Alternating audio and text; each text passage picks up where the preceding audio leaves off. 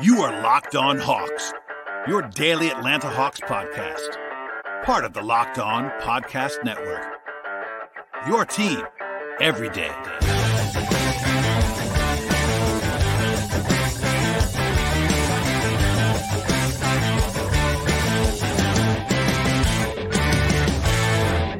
Hello, friends. Welcome to episode 1325 of the Locked On Hawks podcast. I am your host, Brad Rowland, coming to you on a Tuesday evening into Wednesday. And today's show is brought to you by Prize Picks. First time users have a 100% instant deposit match up to $100 promo code locked on. That's prizepicks.com, promo code locked on. And today's show, we myself talking about a bunch of different things, actually. Mailbag questions, the latest news, some options that were picked up on Tuesday from the Hawks, a little bit of a preview of Wednesday's game in Cleveland, and uh, lots of uh, content across the board, basically, at this point. If you missed it, I definitely recommend listening to the two part episode that I dropped on Monday and Tuesday with my friend Robby Kalland of Uproxx Sports and Dime. Mostly Eastern Conference over unders, but also some Hawks talk on part two of that show and some Jae Crowder stuff at the beginning of part one of that two part episode. Robbie is always a popular guest in a lot of different ways. And uh, we'll sort of get back into our uh, beat of just the Hawk stuff on today's podcast. But that's sort of an Eastern Conference look ahead. We'll do some more with Robbie in the near future as well on the West. But um, yeah, definitely recommend subscribing to the podcast. Check out this podcast across the board, whether it be on Apple Podcasts, Spotify, Stitcher, YouTube on the video side, etc., and make us your first listen each and every day. Thank you for listening as always, and we'll dive into the show right now. So basically, the big news of the day is not huge news necessarily, but it was uh, announced by the Hawks after some reporting by Adrian Wojnarowski and Tim Bontemps of ESPN. It's an annual thing, and it's the options on Onyeka Okongwu and Jalen Johnson. So the Hawks have mostly had complete no-brainers in recent years when it comes to rookie scale contracts and the team options that they actually come in. This time around, the Hawks had two rookie scale options to quote unquote decide on, and it was the third year option for Jalen Johnson and the fourth year option for Okongwu. Um, basically, I think both were absolute no brainers, and no brainer almost isn't even strong enough for what the Okongwu decision was. The short explanation of why, why, and kind of how this is all ha- happening is because first round picks basically have two guaranteed years on contracts, and then year three and year four of those contracts on, on the rookie scale are team options, but they have to be decided on before the previous season. So, as Jalen Johnson enters his second season, the Hawks had to decide whether to pick up his third year option for Okongwu entering his, his, his third season, his fourth year option is up for debate or decision time from, from the team side. Um, with that said, the Hawks finally announced on Tuesday that both guys had their options picked up. There was no suspense here really at all. Johnson will make $2.9 million for next season in year three. Okongwu will be making $8.1 million in year four. And those numbers, by the way, are dictated by, by where they were drafted. So Okongwu being a much higher draft pick, number six, number six overall, gets a lot more money. Johnson being obviously all the way down at 20 gets less money. DeAndre Hunter is on a big contract in year four because he was a top five pick. It's all based on where you were drafted, but that's those are all locked in. There's no decision to be made there other than just yes or no on those deals. Generally speaking, fourth year options get declined more often than third year options simply because you have more information and they're actually more money as well because basically guys have to almost show nothing at all or have real big issues in either injury wise or something like that to get to have a third year option declined. If you show anything at all, it's so cheap, you know, less than three million dollars for a guy that you obviously liked a couple of years ago to pick up that third year option. Fourth year options, you know, Okongwu's options real money. Eight million dollars is a lot of money. So if Okongwu was just a, a total bust, they could potentially move on from that. But and it, it does happen more often than third year options. But obviously, Okongwu is not a bust. He's actually quite good. They obviously want to have him long term, and even beyond that fourth year, uh, the fourth year option, having him for restricted free agency or a or an extension and match rights, all that stuff is uh, very vital. So clearly, no brainer to pick up the Okongwu's option at this point in time. So basically, what I would say is, is this is basically procedural. Um, there was never any real doubt about this whether the Hawks exercise both, both options. Doesn't change anything contractually either. It's kind of a ho hum kind of thing. But when Woj and Tim report on stuff, people get excited, start asking questions. So that's the latest on what that actually happened on Tuesday. Um, this is basically a formality, but it did happen, and both guys are now signed officially for their uh, for the rookie scale contracts for third year for Johnson and the fourth year for Okongwu. Elsewhere, uh, practice on Tuesday. I was not in the building today, so uh, may culpa for that. I have been bouncing around quite a bit, day job things, Braves things, etc. But my pal Kevin Chouinard was in the building and was tweeting about some stuff that happened on Tuesday. And one thing, and at least the thing that I think is the biggest deal, is that David Millen said that Bogdanovich is still limited to shooting at this point and is not practicing in full. The Hawks have not said this, by, by the way, just to be clear. and I'm not reporting this, but I certainly have some pause now with regard to the opener. I've sort of been giving you some couched information along the way, like, you know, I've never thought Bogey was a lock to be back for the opener. The Hawks were obviously aiming for that, have said as much. But the opener, as I record this, is eight days away. As you're listening to this on Wednesday, it's seven days away. And if he's not practicing, I will be relatively surprised now if Bogey is in the lineup on opening night. Now, is that the end of the world? No, it's not. But I've gotten a lot, of, a lot of different questions about like how the Hawks might navigate things if Bogey is not available in a game that counts. Because right now, you know, preseason games they, they treated the first one pretty seriously in uh, in Abu Dhabi against the Bucks. But at the same time, Bogey was obviously a key part of this team. If he's not healthy, that's a question they have to actually address. So, as far as that question is sort of presented to me, I think the Hawks would probably go with a nine man rotation if Bogey was unable to play in the opener and everybody else was available. And right now, there are no other injuries that I'm aware of. So Trae Young, DeJounte Murray, DeAndre Hunter, John Collins, Clint Capela, those guys are locked in as a starter, sparring injury. Um, and I think if that in a game that mattered in the opener, I would guess that the other four guys off the bench that would play would be the locks, which are Okongwu and Justin Holiday. Those guys are just locked in to be in the rotation basically on opening night. And then I think that they would also use Aaron Holiday um, as the primary perimeter guy backup across the board, and then Jalen Johnson as the backup power forward. Now, if they used a tenth guy, they could be it could be AJ Griffin, it could be Tyrese Martin. If I had to guess, it could even be someone like Jarrett Culver. I kind of doubt it at this point. Could be Kaminsky, I suppose. But for me, based on what I've seen so far, and also who who else is in this rotation between um, the Holiday brothers and Jalen, I think they would probably go with either Griffin or Martin. Griffin obviously pre- presents them a lot more upside with the shooting that he brings. Than uh, obviously without Bogey, shooting would be at a at a premium for the Hawks. But they have used Martin a little bit ahead of Griffin so far through the two preseason games. So we'll see. Maybe on Wednesday we'll have more information on that as Griffin has more time on the floor. He has been out of action a few different times across the summer. So that's part of this as well. And Martin is, you know, four years older uh, than than than AJ Griffin is at this point in time. Martin's probably a more reliable defender. I do think that Martin might be a little bit overrated defensively because rookies are bad. It's not it's not, not a Tyrese Martin thing. It's that rookies struggle defensively as almost a general rule, unless you're just a special defender, which I don't think he necessarily projects to be. But anyway, I'm pretty confident in the nine guys I listed. Again, this, the five starters, the two the two Holiday brothers, Jalen Johnson and Okongwu, as guys that I think would play in the opener without Bogey is that 10th spot if they were to even use 10 guys between Griffin and Martin, and we'll see. Elsewhere on the practice front from Tuesday, DeJounte Murray went through a full practice after he had the back spasms that cost him uh, that second game in, in, Abu Dhabi. I was told then it was not a huge concern, and him practicing in full today eliminates any real concern for me. I don't think there's any uh, question about him being ready to play. If there's a recurrence, that'd be more of a question mark. But right now, he seems to be on track to play on Wednesday and then on Friday and then beyond. Um, also, Nate McMillan, Nate McMillan was asked about if he expected Jalen Johnson to play on Wednesday, and he said, quote, absolutely.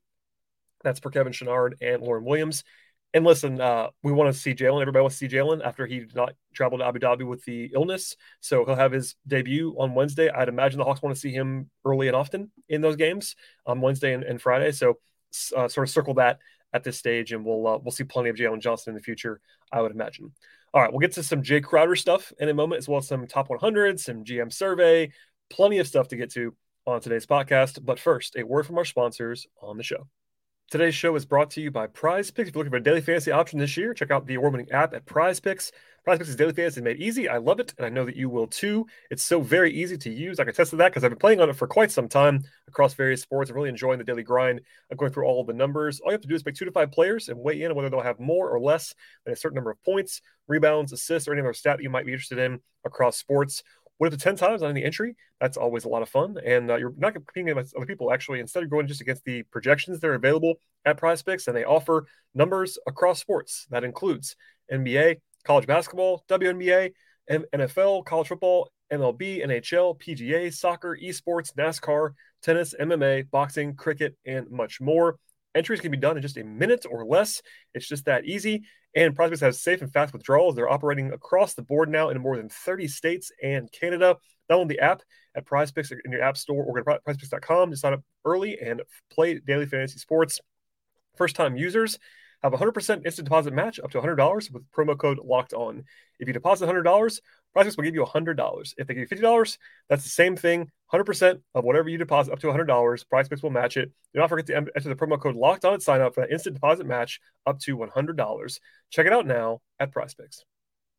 All right, and I've got a few questions about Jae Crowder. Uh, I did talk about this a little bit ago, a couple weeks ago, I, even when Crowder just first wanted out of Phoenix, reportedly. I think it was Zach Lowe kind of brought up the Hawks as a potential option for Jae Crowder in a very hypothetical sense.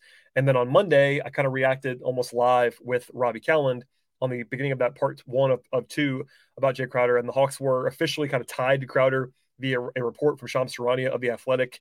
I'm not picking on Shams by any means. That, that report was very light on detail. I'm uh, kind of in the business of reading between the lines on this stuff and kind of getting some background information. Um, he also used a reference to, to, discussions from quote previous weeks and months end quote. I've poked around this a little bit behind the scenes. Um, nothing is imminent that I can gather at this stage. I think talks are pretty old at this point, maybe even dating back to like pre Mo Harkless trade. Like it's probably talked about. In fact, I've can pretty much confirm the Hawks have at least called on Jae Crowder at some point along the way. But I think it's been a little while since the talks actually happened. Um, I do believe, just as a short version here, I think Crowder would help the Hawks, but there are basically only three paths that I can potentially even see to a deal. One would be the what I talked about with Robbie, like a Justin Holiday based package with Justin Holiday plus something else. I think perhaps the most likely construction of all, if this were to happen, and by the way, that's a huge if, and I would say probably not going to happen, but still, um, would be like a Justin Holiday and Jalen Johnson package. Number one, Holiday um, is a useful player for Phoenix who's trying to win now. Um, Johnson makes more money than a minimum guy makes, and also would be a future facing guy for the Suns to kind of use in the future. And I, am sure that Phoenix would rather have Crowder than Holiday, so that maybe you have to throw in a little bit more in addition to Holiday, in addition to, to sort of matching salaries. Um, the other option of, I guess this is option number two, would be something around Bogdanovich. I know a lot of Hawks fans were talking about Bogey as a potential option to get Crowder. Um, number one, I'd rather have Bogey. That's something I just want to say out there at the top. Uh, Bogey, especially for his shooting on this Hawks roster, I think would be a, a bigger priority for me than getting Jae Crowder. At the same time, um, Phoenix is looking to at least add a little bit more shooting and creation potential on the perimeter. So there's some complications though. Bogey makes about double the money that Crowder does, and that probably means taking on someone like Dario Saric or Landry Shamet back from the Suns, which I don't love doing if I'm the Hawks. Also, again, like I think that Bogey's perimeter shooting is really important to this team, and his secondary creation is really important to this team. Um, Crowder's a good player, but I'd rather have Bogey. And also, the last kind of path to a potential Crowder pursuit would be like a bigger deal involving John Collins. I don't see that really happening though now. That was another question people sort of asked me is like, could this involve Collins? I mean, it could, I suppose, but if this is back in July and the Suns were trying to put a big offer on the hit, on the table around Crowder and like a couple of picks and whatever else for Collins, that would have seemed plausible to me. But the Hawks are still trying to win now, and like Crowder is a starting level power forward, but he's not as good as John Collins or even close.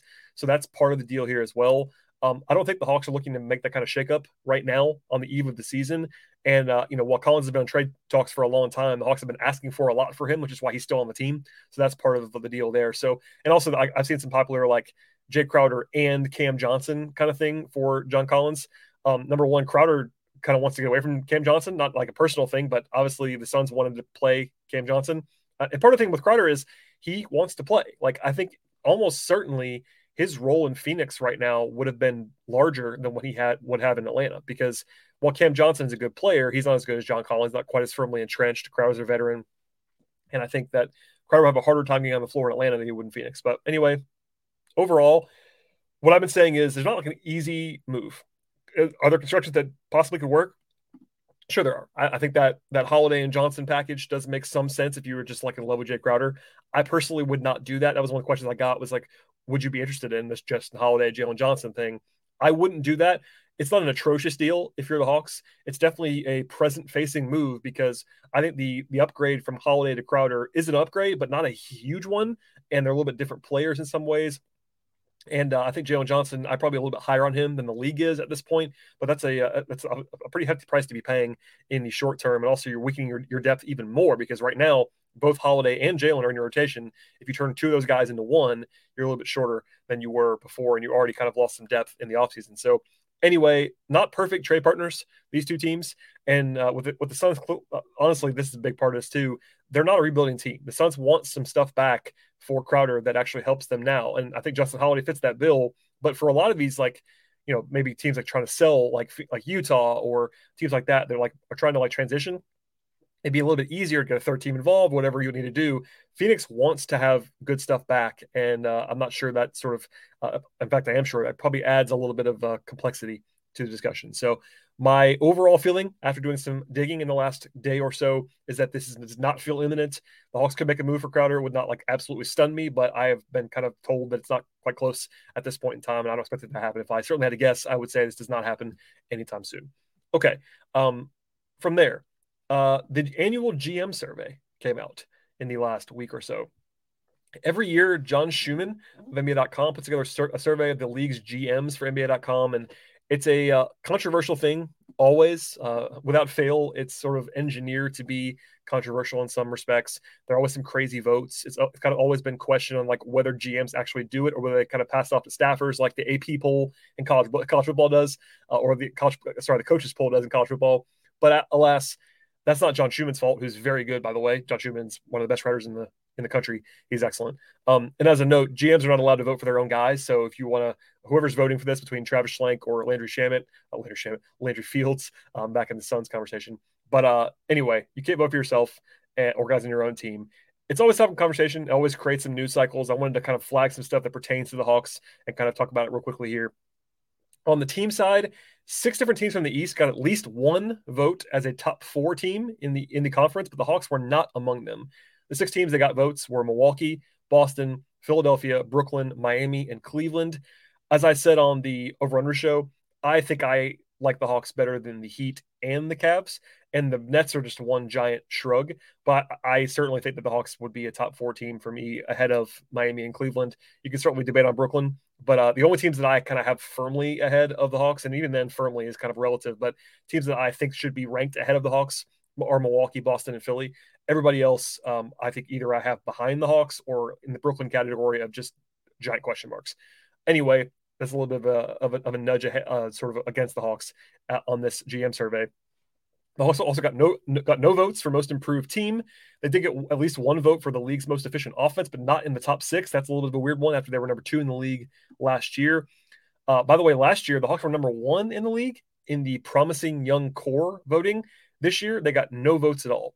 Now, I'm assuming that has to do with Trae Young maybe graduating out of the young core conversation, but that's not listed in there. So I'm not sure if I'm reading between the lines, but that would be kind of the explanation that I would at least buy, but we'll see. Um, individual stuff was pretty sparse for the Hawks. Trae finished fourth in the best point guard in the NBA question. Um, the only thing that really bothered me about that was that he's behind Chris Paul. Uh, I love Chris Paul. It is extremely silly in 2022 to have Chris Paul ahead of Trae Young on a list about current play. Uh, Trae is a lot better than Chris Paul in 2022. Now, again, Chris Paul is a first ballot Hall of Famer, one of the best of all time. Uh, right now, today, Trae is better than Chris Paul. It's not particularly close. So there's there's that. Anyway, the Hawks didn't have anybody else get votes for any other positions. Not a huge surprise there. Obviously, you're, you're really only voting for one guy as the best blank in the NBA. Trae's the only one that's really uh, in, in, the mix for that. Um, so yeah, we'll leave that there for now. Uh, Murray got at least one vote in the most underrated player acquisition category, but was not in the top five. He was number three in the most surprising move category. I think that was pretty surprising on some level. Um, there was some respect for AJ Griffin as a steal of the draft. He was number three on the steal of the draft category behind Jalen Duren and Tari Eason. I think I probably would have had Griffin maybe even number one on that list. Um, Tyrese Martin got a vote as well. So shout out to Tyrese Martin for being a potential steal um, on the GM survey. And uh, then the, the one that was probably the worst was that Trae Young got zero votes for best passer in the league.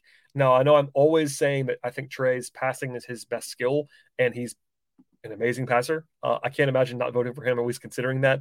Um, I think Steph Curry got a vote. That's uh, outrageous. And Steph's a good passer. Trae is a much better passer than Steph Curry. Not even close. Um, the other ones you're going to at least understand Jokic, Luka, Chris Paul, LeBron, those guys are all totally fine as best passer choices, but Trae is a lot better passer than Steph. So there's that. Okay. Anyway, the GM survey, not a big deal by any means. That's why I didn't wait. That's why I didn't, uh, sorry, break in with immediate coverage of that when it came out. But now that we're here, sort of in a mailbag question uh, kind of podcast, that's where we are on the GM survey. And uh, one more here in the newsy section. Um, the top 100 lists have uh, come and gone at this point for the most part. I uh, probably could do even more on this, but I'm trying not to feed the beast too much. But there were four lists that I came across that I'll touch on briefly here. Um, one of them is actually an internal list. So Bet Online did a top 50 list that was done in partnership with Locked On. Um, and the host recorded some clips for the rollout. I, am on that recording um, by proxy. Um, there are two Hawks in the top 50, as you might expect. It's Trae and DeJounte. Uh, Trae's number 17, DeJounte's number 24. There were a bunch of non Hawk stuff that I didn't like, honestly. Um, Chris Paul's in the top 10. That's a silly ranking. Again, I love Chris Paul, but that's too high. Evan Mobley is in the top 25. That's too high for present day list. LaMelo Ball, same thing, top 30. No thanks. Um, Karl-Anthony Towns is number 37. That's too low, like way too low. Um, as for the Hawk stuff, Trae is uh, 17 on the Bet Online list. That's too low for me. As I said before, I'd have him ahead of Chris Paul. I think he's better than Dame Lillard at this stage as well. There are a few others as well that I probably have Trae ahead of. Um, I'm not trying to be negative about this. Uh, DeJounte at 24 is too high for me, actually. I'd have him probably closer to like 35 or so. That's nothing, that's not a huge gap, but like he's ahead of Towns. He's ahead of Gobert. He's ahead of Bam Adebayo. Like those guys are better than him, I think. If Murray proves me wrong, I'm happy to happy to say so. Uh, Jaylen Brown, another guy that I think is probably better than DeJounte at this point. But anyway, some good respect for DeJounte and uh, Trae, probably a little bit too low on that internal bet online slash locked on list. Um, CBS Sports came out with their top 100 list. They were actually the only main one that I have seen that had six guys on the Hawks in the top 100. Um, Bogey at 94 is a reasonable placement. For the record, I probably have Bogey somewhere in that range. The one that uh, I'll point out is that they were way too too low on Capela. So Capela's 91 for CBS. Uh, that's we'll come back to this later on. That's too low. Uh, DeAndre Hunter is number 78. Collins at 68. Murray at 41 and Trae at 14. Um, SI, no bogey for Sports Illustrated. That's not a huge surprise. I think bogey, not having bogey is totally reasonable the top 100, I think. Collins at 73, Hunter at 63, Capela 62, Murray at 37, and Trae at 16. And then ESPN, probably the most high profile of all of these, did not have Hunter in the top 100. They had Bogey at, at 100, Capela at 79, Collins 73, Murray 42, and Trey at 16. So some stuff here to hit on. Um, generally speaking, I would have Bogey in my like 110 to 85 kind of tier. Like I think anywhere in there would be fine for him. The injury is a question mark. His defense slipped a little bit, so that's that's all. That's not uh, him being on there, him being 100, him being 94, all totally fine. Capela, uh, Capela being 91 is just very silly. I think he's much better than that. Um, he was in the top 65 for Sports Illustrated. He was number 79 for ESPN. I think 79 is too low as well. Not quite as bad as 91. I think Capela probably somewhere in the 60 range um, coming off of last season where he was a little bit down. Two years ago, top 50 for me pretty comfortably.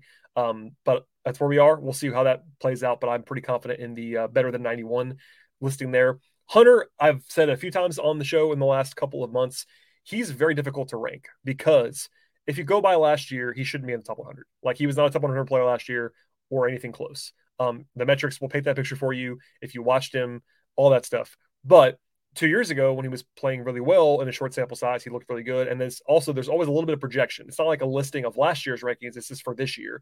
Now, I think having him ahead of Capela for CBS, having him ahead of Collins for Sports Illustrated, those are very silly listings for right now. Now, if Hunter has a great year, he could easily be ahead of those guys. But with what we know right now, I, I couldn't possibly have him ahead of Collins or Capela on a list like this. Um, I get why that happens. You're, you're doing some projection there. I think generally speaking, as a former top five pick, he gets a little bit a little bit more respect than he maybe uh, should at this stage. But still, I do believe in the in the talent. So and he's and by the way, he's looked really good in the preseason so far. So that, that's really encouraging for Hunter. These came out pre the actual games in the preseason, so we'll see. But um, I think the there's kind of a wild listing on him. Like the fact that he went, he was not in the top 100 for ESPN, but was in the top 65 for Sports Illustrated. Kind of, kind of paints the picture. There's a pretty wide gap on what uh, Hunter could be this year. Uh, Collins is basically in the same range for all of these for all of these lists.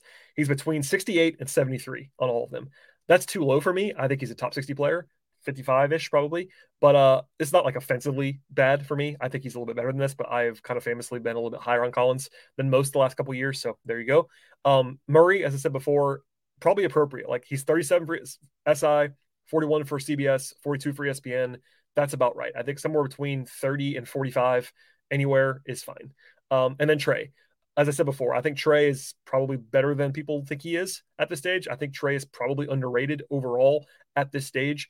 Um, after last season, I think he was underrated for most of last year. Uh, it's not crazy to me having 14th. Um, but it's probably on every one of these lists I've seen, there's like a guy or two that I'm like, all right, I think Trae's better than that guy. So maybe something like 10, 12, somewhere in there for me. And we'll see. Defensively, if he takes a step forward, he can be in that top 10. Offensively, I said this before, I think he's probably a top three or four player in the league. That's how good he is right now on offense. So uh, we'll see. We'll come back to that as we uh, always do on the show about like his impact and stuff like that. But um, this is, I will say, in terms of comparison, compare, comparing this to previous years of top 100 lists, this is less offensive. There were a few bad ones, like I think Hunter ahead of Capela or Collins is pretty bad. Um, but in general, like it's not that bad of a listing. Um, I think probably the craziest one I saw um, might have been Murray as high, Murray being as high as he was in a Lines list for the Hawks, or maybe uh, the fact that you know Capela's 91 for CBS is pretty bad, but everything else not in the crazy realm at this stage. All right, before we get to some more mailbag questions, before we get out of here, a word from our sponsors on the show today. All right, and a couple of, of, defensive questions to end the show on the podcast. Some mailbag stuff. We'll dig in now. A question from Connor who says, "What would your opinion be on a bigger defensive heavy lineup of Dejounte Murray, DeAndre Hunter, John Collins, Okongwu, and Capela playing together?" And he says, "I want to see them play for low minutes, like second quarter, as the starters begin to step back in." So first, it'd be a lot of fun to watch this group. I'd be interested in it for sure. Um, they'd be good defensively, I think. Um, Collins, you know, some of the certain matchups would be pretty challenging because they're so big Collins playing the three is something he's probably not done since he was like in high school or something. You'd be a little bit plodding because you're playing a little bit slower. Like you have your Collins and Capela. Okongwu is a great athlete, but he's still playing the four. Um, they're very agile for bigs, both Collins and Okongwu, but still playing the three and the four, maybe a little bit slower than some. Offensively, that has some challenges, I think, um, for similar reasons. Like Murray as a creator is fine. Obviously, Hunter as a number two guy would be fine, but they have three guys who are best suited as rollmen, and one of them, only one of them can shoot at this point in Collins. So I know Okongwu maybe can shoot now more a little bit more, but nothing's been established at this point. So that might be a challenge. Uh, overall, like I wouldn't hate seeing this as an experiment. I don't think it's going to happen, uh, but I would be fascinated by it. Is the way that I would say that for uh, Connor's question. And the other one comes from Red to Play in the YouTube comments. So shouts to YouTube. Uh, I know some people in the YouTube comments don't love me, and that's okay. But uh, hopefully everybody's enjoying the show. Um, does John Collins really fit on a team trying to be better defensively? Also, his salary kind of makes it hard to keep Hunter and Big O and even and even Murray for the long run. Are there any thoughts on the future fit for Collins? So broadly speaking, to the question, and thank you again for asking it. Um, my answer would be that yes, he does fit on a team that is trying to be better defensively. Collins is not going to be Evan Mobley or Draymond Green or um, this you know uber great defensive player, but I think at this point he is average at worst and probably better than that defensively as, as a four, especially at the four. Like if he's at the five, different story. But for the most part, he's playing the four, and I think he's pretty good at the four defensively. Now he does have weaknesses and strengths like anybody else does. Um, weaknesses defensively against like smaller guys. He's not the quickest in the world. And playing in space against like small ball units. Like if you're playing Jayson Tatum at the four, um, he's going to have some trouble. But against like a normal four, he's totally fine there. And strengths wise, I think he's about uh, he's definitely above average as a backstep rim protector as a four, um, rebounder as a four. He's pretty good. Again, as a five, not so much. At, at the four, though, he's better than most. Um, Collins has come a long way in terms of his defensive feel and his positioning. He's pretty he's pretty reliable defensively these days. The problem is his reputation is not really caught up to that just yet. He was bad early in his career. That's definitely true. He has a reputation nationally, especially as a tweener, that because seems like you know he played center a lot early in his career. I will definitely own this. I thought he was going to be a center coming into the league because of his defense mostly. Um, but he's become quick. He's obviously lost some weight. He's become much more perimeter capable, but he's not good enough on, on defense to kind of anchor your team as a small ball center. And that kind of stuck to him. But I think generally speaking, he's a pretty good defender at this point at the four if you're using him properly. Um, on the salary point, it's not hard to fit him in really at all, actually. Um, for one, Collins is only making 23 and a half to 26 and a half million in the, last, the next four seasons. That's a lot of money, but it's a good value actually for what he brings to the table. With the salary cap going where it is, by the end of the deal, he'll be making about 17% of his salary cap. That's really not a lot of money for a high end starting player that's like a top 50 guy in the league. That's kind of what I think Collins is. Um, even if you thought he was more of like a top 75 guy, that's still good value for where he actually is on the contract that he's going to be signing for the future. Like this year, he probably needs to be a little bit better than that, but he's also making less money now than he will be at the end of the contract. So eventually, the big thing for the Hawks is they have to figure out their willingness to pay the tax. Um, Trae's locked in, of course. They've got other guys locked into money that they could probably get off of, but Trae's not going anywhere. They're going to have to pay Murray eventually, etc. But you know, for a team that has high end aspirations, like they shouldn't be looking to just shed salary for John Collins. Like they could move him in the future. They've obviously explored looking at moving him for a while now, but he's not limiting them defensively, I don't think. Um, he's an excellent offensive player. Like, do I wish he was more of a primary role man with a team in a vacuum? Yes, because he's such an awesome pick and roll player, but he's done a great job kind of partnering with Capela and Okongwu, being more of a perimeter based player because he's kind of had to for the team's sake. But from a team building standpoint, like the question about like money in the in the front court is more about center, and uh, for me anyway, because of what we talked about forever. Like it's not like a new it's not a new topic. They have Capela and Okongwu. Okongwu's gonna be ready to start. Capela, like that's the more pressing issue in the front court. Like having Collins at his current money, which is not anywhere near the max. People always talk about he's like only making the max. It's not anywhere close to the max. Anyway, long term, like there, there, there's a choice to be made, to be made at center. I do think that they're going to probably have to pay the tax at some point if they want to keep everybody around or close to it, um, because Murray's going to be making the max or close to it in a couple of years. But Collins is not the problem there. Like in fact, if you look at it closely, and I know this is not like an expertise that everybody has or something that you know that you want to want to do looking long term at the cap, his money sounds like a lot now, but in the future, think about it this way: a average like run of the mill starter in the league in two years is going to be making like twenty four million dollars a year. Like right now, basically, if you're like a person that follows the league, the last few years it's like okay, starter money is like sixteen million a year, something like that. That's like what you get to be like a solid starter. Collins is better than that, quite obviously. But like, think about this: a couple years from now, it's going to be where solid starter money is 22 to 25 million dollars a year. And that's what Collins is making. And he's better than that. So, and by the way, age is not really concerned either. Like he's not, he's, he's, he's 24, I think right now. He's not going to be over the hill by the end of the contract. So at any rate, uh, money wise, there are definitely questions about what the Hawks are going to be willing to spend, but that's not, that's, that's not really on Collins. And, you know, anytime I'm, I'm going to try to do a good job with this moving forward as well. It's not a concern. Like the Hawks can, can being the operative word, pay everybody. Anybody they have on their roster now, they can keep. There's no rule against it. There's a soft cap. They can resign anybody they have on the roster. Now, with the tax, we'll see. That's a, that, that's a spending problem of ownership. Um, so, do I think that they're going to have Okongwu and Capela on the team two years from now? No, I don't. Do I think that they're going to keep everybody between now and then? Probably not. Does that mean that Collins gets traded? He might. Um, Hunter, same thing. Like they're going to have to pay Hunter. If Hunter, if Hunter has a good year this year, he's going to make a lot of money, or he's going to get a lot of money extension. So there are some questions and some decisions to be made. But as far as like, can you build around John Collins? Sorry, not necessarily around. Can you build with John Collins defensively? Absolutely. I think that we've seen John Collins be a pretty good defender now for a couple years, and he gets better every year defensively. So I'm not worried. I know I've probably been, I probably will be accused of being too high on him. That, that's okay. Um, again, he's not going to be a game changer defensively, but given his size as a traditional four in a league that does not really have a lot of fours um, that are like sort of in that same mold, he's pretty good defensively. So there you go. That's kind of all I got for John Collins and for this podcast today. Last thing, the Hawks do play again in Cleveland on Wednesday, their first uh, game in the United States this year. I will not be at the game, but I'll be watching it and we'll cover it for this podcast. Um, it's a seven o'clock tip off Eastern time. So keep that in mind. It's an early tip.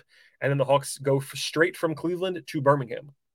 I will be in the building for that one on Friday night. That's an eight o'clock Eastern game, um, seven o'clock Central local time in Birmingham. So against the Pelicans, by the way. So two games in three nights.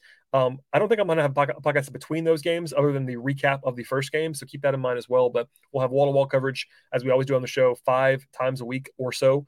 Um, please subscribe to this podcast. Um, as far as that game is concerned in Cleveland, like I think everyone's going to play in it. Uh, too early to talk to tell like how much guys will play.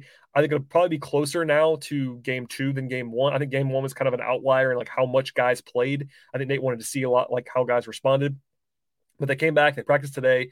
So uh, a nice little test, and they'll have Jalen Johnson. If there's anything people kind of asking me like what to watch for on Wednesday, Jalen is number one on that list, followed by AJ Griffin because he's just still intriguing. Everything else is just like you know fig- figuring it out. Obviously, it'd be nice to see more of Trae and Dejounte playing together after they did not play together in the second game in Abu Dhabi. So there's some uh, some broader points to check in on but I'll have all that rundown on the podcast after the game on Wednesday evening. One more time, subscribe to the podcast, Apple, Spotify, Stitcher, YouTube, all that fun stuff. It really helps us to download across platforms, subscribe across platforms, thumbs up, ratings, reviews all that fun stuff. Share it with a friend. I really appreciate all the support on the podcast. It's going to be a fun year together. And uh, with all that said, I'll be back after the game on Wednesday. We'll see you next time.